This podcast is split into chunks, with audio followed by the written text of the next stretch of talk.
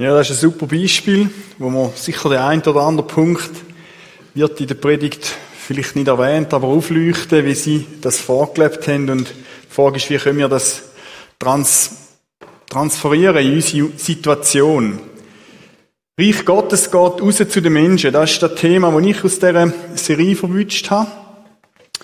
Und ich will an dem Bibelvers aufbauen wo im Johannes 20, 21 bis 22 steht.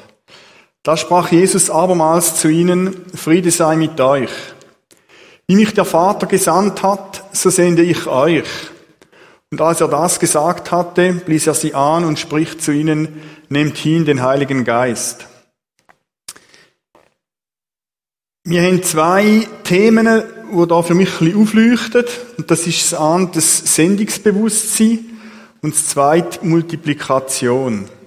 Beides Themen, wo meiner Meinung nach zum christlichen Glauben gehören, wo wenn wir den ganzen Jesus gern haben, im ganzen Jesus nachfolgen dann gehören auch die vielleicht ein Themen, die etwas abverlangen von uns, dazu. In der Kirchengeschichte hat es verschiedene Versuche oder Ideen, das umzusetzen.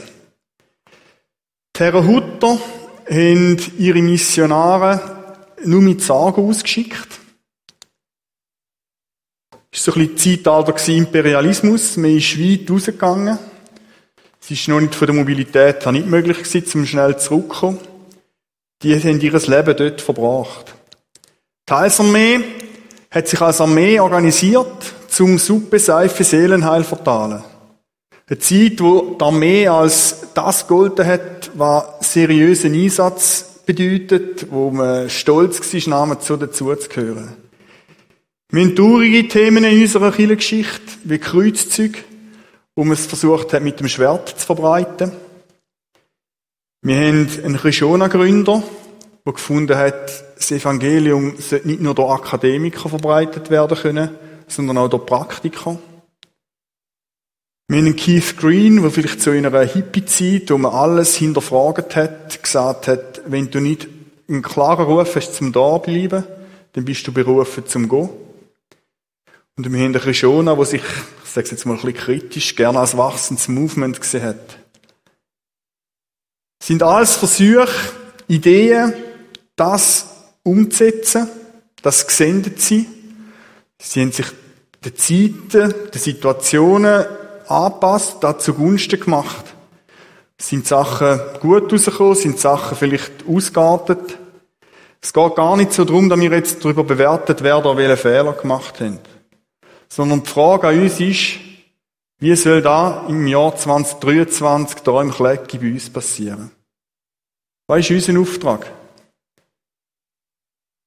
Auf was müssen wir uns fokussieren? Wie kann das am besten passieren?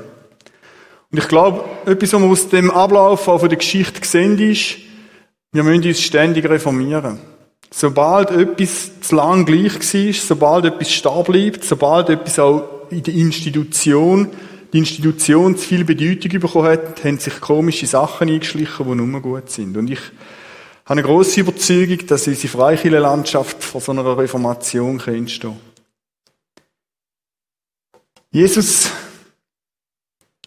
sprach abermals zu ihnen, Friede sei mit euch. Wie mich der Vater gesandt hat, so sende ich euch. Und als er das gesagt hatte, blies er sie an und spricht zu ihnen, nehmt hin den Heiligen Geist. Wie sieht da aus? Was für Auswirkungen kann er haben? Und da bin ich in der Vorbereitung auf einen Bibelvers gestoßen, der mich richtig begeistert. Der steht im Johannes 7, 38 bis 39.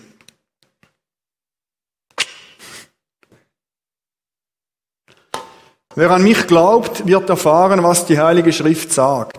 Von seinem Inneren wird lebensspendendes Wasser ausgehen, wie ein starker Strom. Damit meint er den Heiligen Geist, den alle bekommen würden, die an Jesus glauben. Und schon fast eine Visualisierung von dem ist bei mir als äh, Verweisstelle angegeben. Im Jesaja 58, 11. Und beständig wird der Herr dich leiten, und er wird deine Seele sättigen an Orten der Dürre und deine Gebeine stärken. Dann wirst du sein wie ein bewässerter Garten und wie ein Wasserquell, dessen Wasser nicht versiegt. Mich hat da begeistert. Reich Gottes zu den Menschen rausbringen, heißt nicht in erster Linie irgendwelche Handzettel verteilen. Heißt nicht in erster Linie irgendein christliches Marketing zu betreiben, um irgendeine Institution am Leben zu erhalten. Heißt schon gar nicht Krieg führen oder irgendetwas verkaufen, wo niemand will. Heißt nicht Stuhlreihen füllen oder irgendwelche Spendebudgets ausfüllen. Reich Gottes Arbeit heißt bewässern. Reich Gottes Arbeit heißt das Leben zu den Menschen bringen. Das Leben retten, wie wir es gehört haben von China, mit diesen Abtreibungen, die können verhindert werden, zum Beispiel. Hast können bewässern.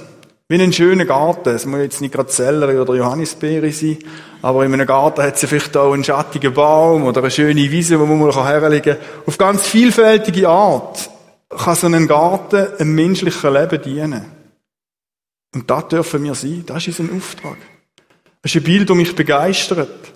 Und ihr werdet einfach haben, um mir Sachen in meinem Leben aufzuzeigen, wo ich da versage, wo ich da nicht bin.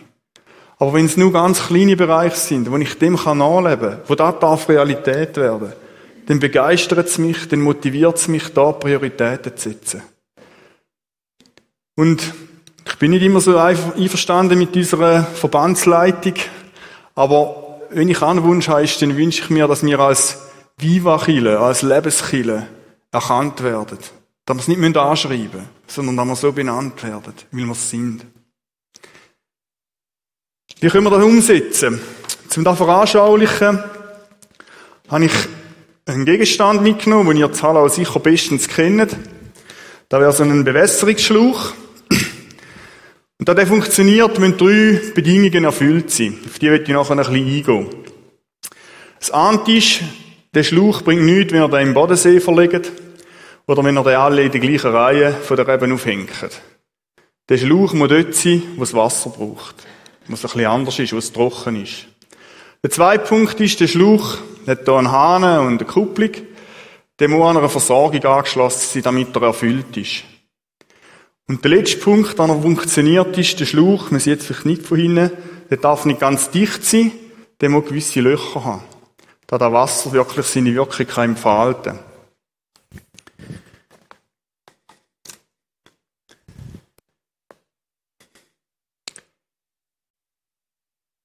Wenn wir das Leben von Jesus als Beispiel nehmen, wo gesagt haben, so wie, ich, wie mich der Vater gesandt hat, so würde ich euch senden, dann merken wir, dass Jesus in seiner Zeit von der damaligen geistigen oder geistlichen Elite gar nicht so gut angesehen ist. Und dass sich Jesus dazu entschieden hat, die Erwartungen, die die Elite an ihn hatte, nicht zu erfüllen. Die Pharisäer haben von ihm gesagt, dass er ein Fresser und ein Säufer war. Ich bin fest davon überzeugt, dass Jesus weder gefressen noch gesoffen hat. Aber sie sind enttäuscht gewesen, dass er ihre, ihrem religiösen System, auch ihrer Abgehobenheit, ihrer Abgrenztheit, ihren Privileg keine Unterstützung geleistet hat, sondern er einen anderen Weg gegangen ist. Jesus war dort, wo es anders war. Er war bei den Zöllnern, er war bei den Prostituierten. Er hat das nicht gut gefunden, was die gemacht haben. Ich denke, es hat ihm wehgetan, zu sehen, wie die Menschen, die er eigentlich gern hat, wo Gott einen Gedanken reingesteckt hat, sich etwas im hingegeben hat, wo ihr Leben kaputt gemacht hat. Und trotzdem hat er die Spannung ausgehalten und hat sich unter die gegeben. Ich finde, wir müssen uns fragen, wie ist unsere Bewässerung organisiert? In unserem persönlichen Leben, aber ich glaube, wir müssen uns die Frage auch als Gemeinde stellen. Sind wir, wie das Bild sagt, relativ eng gewickelt? Es dreht sich alles um die Organisation. Wir sind abgrenzt. Man kann klar definieren, wo das Reich Gottes anfängt und wo es aufhört. Und wir nehmen uns sogar noch das Recht, über Sachen, die außerhalb von dem Bereich sind, zu urteilen, ob das gut ist oder nicht so gut. Das System hat Gefahr, dass wir arrogant und unbarmherzig werden. Oder, wenn wir uns so aufstellen, wie im nächsten Bild, dass wir rausgehen. Dass wir dort sind, wo es eben anders ist. Und dass wir als Gemeinde einander stärken in dem Auftrag. Vielleicht wird die Veranstaltung da, wie Markus, der Markus am Anfang gefragt gestellt hat, wieso sind denn alle da? Ich glaube, es braucht Zeiten, wo wir da sind und einander Mut machen. Aber passiert tut es wahrscheinlich dann, wenn wir nicht da sind. Wenn wir rausgehen. Wo sind wir da, Christen? Wo sind wir im TV? Wo prägen wir die Musikgesellschaft? Wo sind wir in unseren Branchen, im Beruf, am Alltag? Wo sind wir präsent? Es ist wichtig, dass wir nicht mit allem einverstanden sind, was dort passiert. Wir müssen die Spannung aushalten, dass es dort Sachen gibt, die uns wehtun. Aber wenn wir nicht dort sind, ist die erste Voraussetzung, dass wir bewässern können, mitgehen. Der zweite Punkt ist erfüllt sein. Die Antwort aus dem Vers, den ich genommen habe, ist eigentlich in dem Innen enthalten. Das heißt, wir sollen den Heiligen Geist hinnehmen. Oder im anderen Vers heißt es, von seinem Inneren wird lebensspendendes Wasser ausgehen, wie ein starker Strom. Damit meint er den Heiligen Geist. Das ist natürlich auch ein bisschen heißes Eisen da, vielleicht so eher gemäßigte Denomination und ich weiß nicht, gibt es da auch so ein bisschen eher Tiefflügel und Tiefflügel zu dem Thema. Ich glaube, ob wir den Heiligen Geist hinnehmen, hängt viel weniger davon ab, ob wir uns so als eher charismatisch, pfimimässig anschauen oder eher so ein bisschen bibeltreu oder ich weiß nicht, wie man die Flügel benennen Es hängt nicht davon ab, ob wir im Gebet ein Traktandum von einer Gemeinsversammlung vorbereitet und uns an der Versammlung dazu äußern, oder ob wir jetzt da auf die Bühne stürmen und ein prophetisches Bild weitergeben. Hat gerade jemand etwas? Okay, gut. Das sind für mich zwei unterschiedliche Arten, Formen, wo am Schluss es gleich bewirken. Das gleich drin haben. Und du kannst beides erfüllt vom Heiligen Geist zum Wohl der Gemeinde, zum Wohl vom Auftrag machen. Und du kannst beides manipulativ einsetzen, zum irgendein Interesse durchdrücken. Und ich glaube, wir müssen hören, das eine als schwärmerisch und das andere als spießig zu betiteln. Ich glaube, die Frage, die sich viel mehr stellt, ist, bin ich parat, Gottes Geist in allen meinen Lebensbereichen einzulassen und ihm Kompetenz Sachen zu verändern? Und das ist der nächste Begriff. Wendungscharismatik. Wenn mir mein Bruder im Herr am Montag erklärt, dass der Herdöpfelkrautschläger so nicht in den Geschopf darf zurückgestellt werden, dann stand ich vor der Frage, ob ich da den Hahn so lassen oder so. Ob ich jetzt meine Gedanken, ob ich die im Gottes Geist aussetze, oder ob ich denke, du Schafseele, guter Mensch, du hast auch schon Maschinen dreckig zurückgebracht und, und, und. Oder ob ich mich darauf einlasse und sage, gut, eigentlich hat er recht. Vielleicht bringe ich es sogar über die Lippen und sage, danke, hast du mich darauf hingewiesen. Dass ich Gottes Geist Kompetenz gibt, dass meine Hände zum Hosensack ausgehen und dann ich den Bock nochmal anhänge und gehe putzen. Mit dem habe ich Gottes Geist auch Einfluss gegeben auf meinen Zeitplan, weil der ist dann vielleicht eine Stunde hinten drin.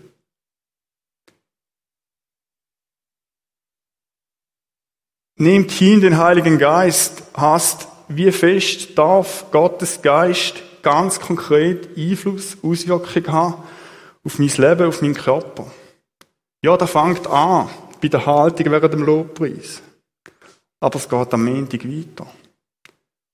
Und der eine sagt vielleicht, ähm, wie willst du am Montag Gottes Geist wirken, wenn du es nicht einmal schaffst, am Sonntag ein bisschen locker da zu stehen, zu einem Lied zu singen? Und der andere sagt, es wäre mir lieber, du würdest am Montag den zum Hosensack ausbringen, wie am Sonntag so weit durchheben beim Singen. Wir müssen hören von dem. Wir müssen uns selber hinterfragen, was ist in meinem Leben dran?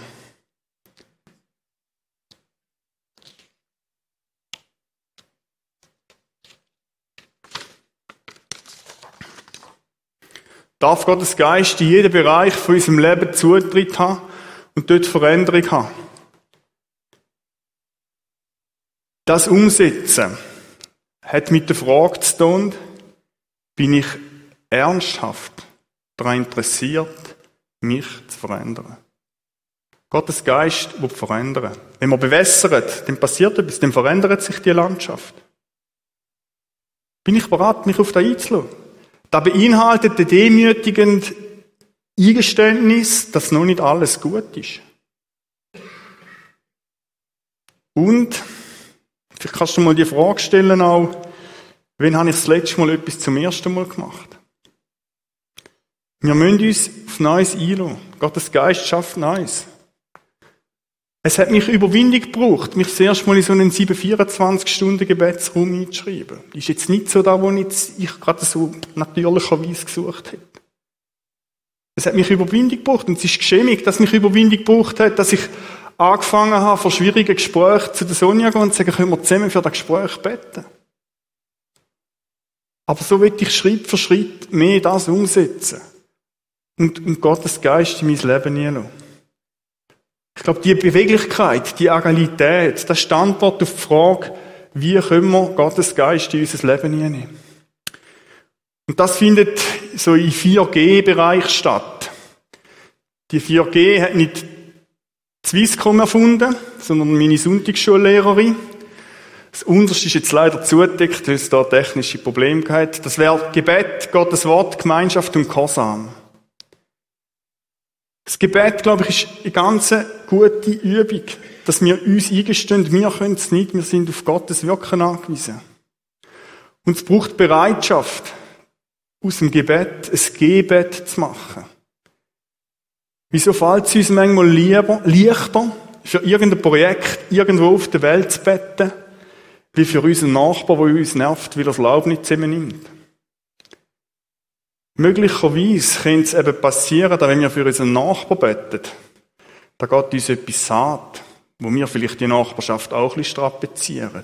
Oder, wenn wir mit ihm auf ihn sollen zugehen. Und dann wird es konkret. Mir ist wichtig geworden, weil wir, dass wir Gottes Wort, dass wir uns dem wirklich aussetzen. Gottes Wort ist ein Wort vom Leben. Und ich bin begeistert, wie zum Beispiel die beiden Bibelstellen, wie lebensbejahend, wie schön Gottes Wort immer wieder ist. Und wenn auch in der Bibel schwierige Geschichten beschrieben werden, am Schluss, am Schluss weisen sie auf Jesus hin, weisen sie auf eine Perspektive hin, weisen sie auf eine Hoffnung hin. Und das macht uns fähig, auch zu unterscheiden und abzugrenzen zu dem, was sonst an Wort auf uns zukommt. Das Maximum, das ich letztens gelesen habe, ist ein Artikel, der ausgerechnet hat, wie viel CO2 man sparen kann, wenn man ein Kind weniger hat. Stellt euch mal vor, was das mit einem depressiven Teenie-Mädchen macht. Oder mit einer Mutter, die ungewollt schwanger ist und sich für das Abtreiben überlässt. Da merken wir, wie Worte auf das Mal um Leben und Tod Einfluss haben. Das ist wichtig, wem setzen wir uns aus? Das Gemeinschaft. Das Beispiel mit dem Krautschläger. Das ist passiert, weil Martin und ich uns Ziel genommen haben, regelmäßig für unser Bauernumfeld zu beten. Und dann passiert der unbequeme Faktor, dass er mir auf der Zeche steht. Weil er sagt, es kann nicht sein, dass wir zusammen für etwas beten und nachher passiert in der Realität etwas, das nicht übereinstimmt. Wir sagen dem Rechenschaft. Das ist unbequem, das haben wir nicht so gern. Aber ich glaube, dort fängt es an, konkret zu werden. Dort geht das Reich Gottes raus zu den Menschen. Und ich glaube, miteinander beten, Vielleicht auch in einem Rahmen, da braucht Vertrauen, da ist etwas Zerbrechliches, dem müssen wir Sorge geben. Und da können, nicht, können wir nicht das 50. Aber dort, wo du mit jemand anderem gemeinsame Berührungspunkte hast, miteinander beten, finde ich, ist ein super Konzept. Und das Letzte ist ja der Kasam. Ich bin schon bald wieder versöhnt mit unserem Werk vom Spittler, der gesagt hat, was hilft's, wenn wir beim warmen Ofen und einer Pfeife Tabak die Notstände der Zeit bejammern? Hand anlegen müssen wir und sei es auch ganz im Kleinen. Es muss konkret werden. In der Bibel werden Worte immer haben den Einfluss auf die Realität. Da fängt schon bei der Schöpfung an. Das ist unsere Herausforderung. Und ich weiß, du hast ein volles Programm und du denkst, da kann ich ja auch nicht noch. Und ich halte nichts von dem Vergleich, wo man sagt, was machst du am meisten? Du hast mehr Bibel lesen oder mehr arbeiten? Aber wenn wir uns am Morgen Zeit nehmen, uns zu fokussieren auf da, auf unseren Auftrag, wieso da wir auf dieser Kugel sind, wenn wir mit Gottes Wort unsere Identität definieren, werden immer mehr Arbeitsstunden zu Arbeitungsstunden. Und immer mehr Kontakt werden zu Bewässerungskontakt. Und wenn es nur ist, wenn du im Stift musst erklären, wenn er schaufeln und Besen heben, dass es sauber wird. Du kannst das auf eine Art machen, wo er so klein ins Neune geht. Oder du kannst es auf eine Art machen, wo er etwas von dem Leben spürt. Und er gespürt hat, da glaubt jemand an mich. Da hat jemand etwas vor mit meinem Leben.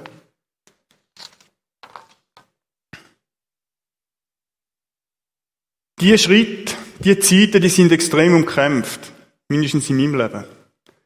Das ist, weil der Teufel eine andere Strategie verfolgt. Er hat gern mit Komplex geschafft, wenn er uns klein macht. Er macht es auf die andere Seite, dass wir so in einem Leistungsdenken inne sind, dass wir in Burnout laufen. Er schafft mit Zücht, mit Arroganz, Prestigedenken, Trägheit. Auch der Suizid ist am Schluss sein Mittel. Und wir müssen herausfinden, wo steht uns jemand auf dem Schlauch, wo das erfüllt sie verhindern. Was verklemmt es? Wo schoppt es? Ich glaube, das ist manchmal ein Kampf. Dem Kampf müssen wir uns stellen, aber wir dürfen da die Verheißung in Anspruch nehmen, wo Jesus ganz am Anfang von dem Auftrag gesagt hat, Friede sei mit euch. Er ist mit seinem Frieden bei dir, wenn du dich auf diese Herausforderung einlässt. Und der letzte Punkt ist, es nicht ganz dicht sein. Wir hätten doch gern einen erfolgreichen Jesus gesehen. Einen, der das Kreuz gesprengt hat. Einer, der dort auf Golgatha nachher eine riesen Worship-Party gemacht hat, so dass jeder Römer seine Rüstung abgeladen hat. Das ist nicht passiert. In den Geschichtsbüchern, man hat zwar die Zeitschreibung nach dem angepasst, aber da, was Jesus wirklich für unser Leben gemacht hat, wird in den Geschichtsbüchern nicht als Erfolg bezeichnet. Nicht weniger wirkungsvoll ist das, was er für uns gemacht hat. Aber es ist in einer Demut. Es ist ein Kreuz auf sich nehmen. Und ich glaube, das findet manchmal genau dort statt, wo wir nicht ganz dicht sind. Von dem, was wir erfüllt sind, das drückt dort durch, wo unser Zerbruch manchmal sichtbar wird. Wo unsere Niederlagen offenbar sind wo unsere Schwachheit zur Geltung kommt. Die Internetportale Meine Geschichte mit Gott, die haben dort die Wirkung drin, dass sie die nicht ganz dichten Stellen von gewissen Menschen sagen und sagen, wie Jesus in denen innen groß geworden ist. Ich wünsche dir den Mut, dass du dort bist, wo es anders ist. Ich wünsche dir Konsequenz, dass du kämpfst darum, dass nichts dies erfüllt sein kann hindern. Und ich wünsche dir Demut, dass du manchmal nicht ganz dicht kannst sein. Das Reich Gottes geht raus zu den Menschen, zum Beispiel durch dich, morgen Morgen am Signi. Ich wünsche dir eine ganz fruchtbare Woche. Amen.